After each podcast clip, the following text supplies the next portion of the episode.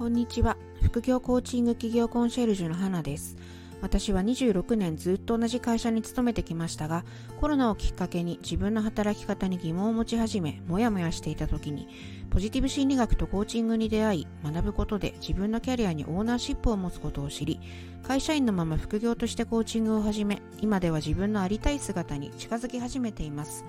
このポッドキャストでは、コーチの資格を取得したけれどもなかなかセッションに結びつかない方、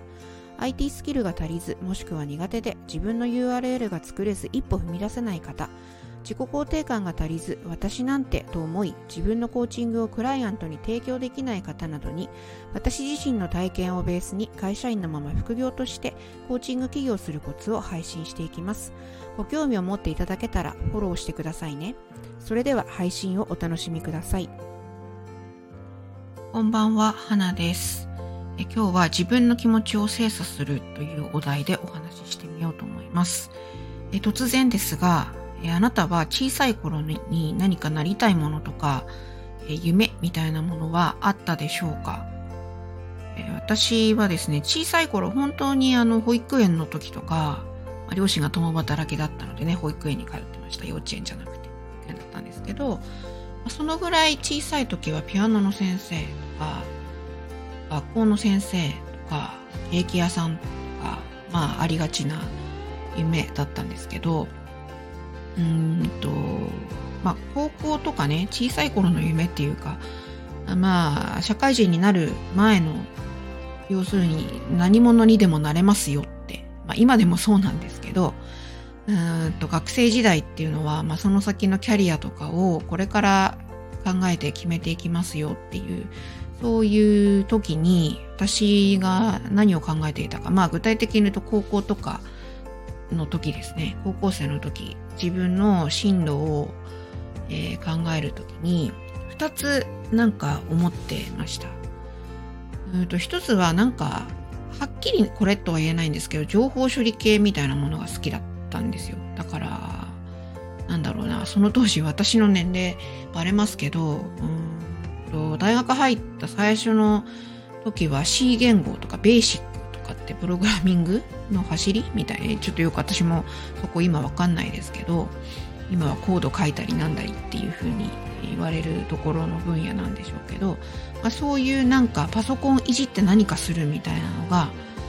すごく好きだったんですよね。ただ私が高校の時は一人一台パソコンを持ってるみたいな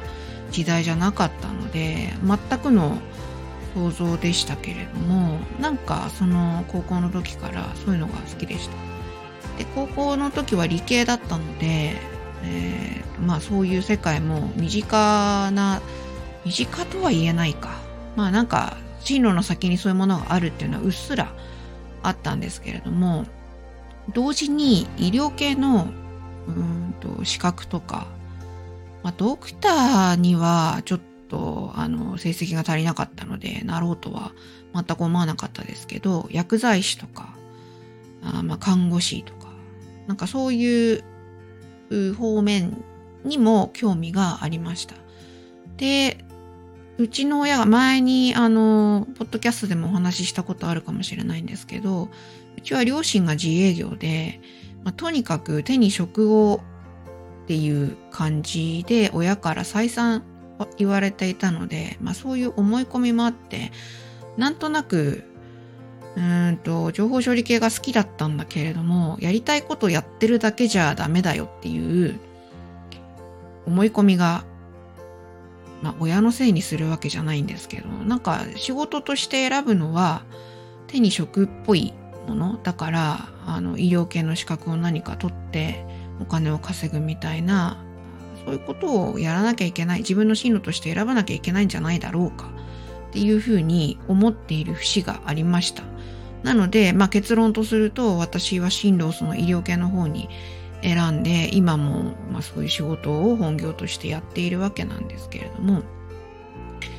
この副業を始めてから、今、私副業としてコーチングとしてコーチの資格を取得したけれどもセッションを提供できていないような方、そのテーションできない理由の一つに IT 系のツールの苦手意識があったりとかして、そこにたどり着けないみたいな方たちを、支援してたりするので、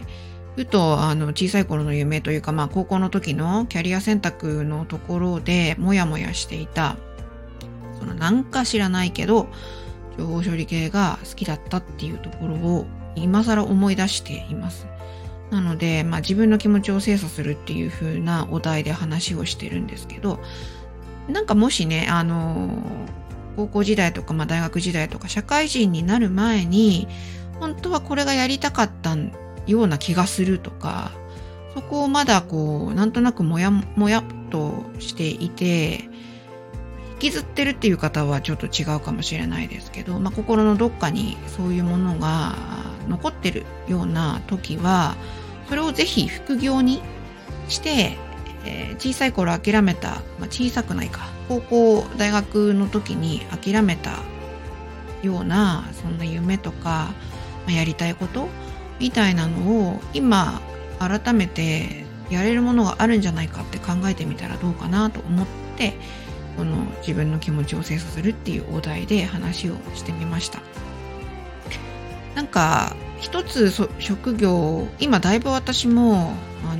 世界観が変わって、何か一つのことを突き詰めるっていうのももちろん大事なんだけれども、自分の残り半分の人生の中でやりたいことは全てやってみるっていうようなマインドになんかやっぱりこの間の4月22日に参加したセミナー、吉川ゆりさんのセミナーを経て、なんかそういうマインドのブレイクスルーがあったなっていうふうに今すごく感じています。で、やりたいことはみんなやってみるっていうマインドで、いきたいなと思っていて、それを、本業をすぐ辞めるっていうことは今の私にはまだハードルが高いこと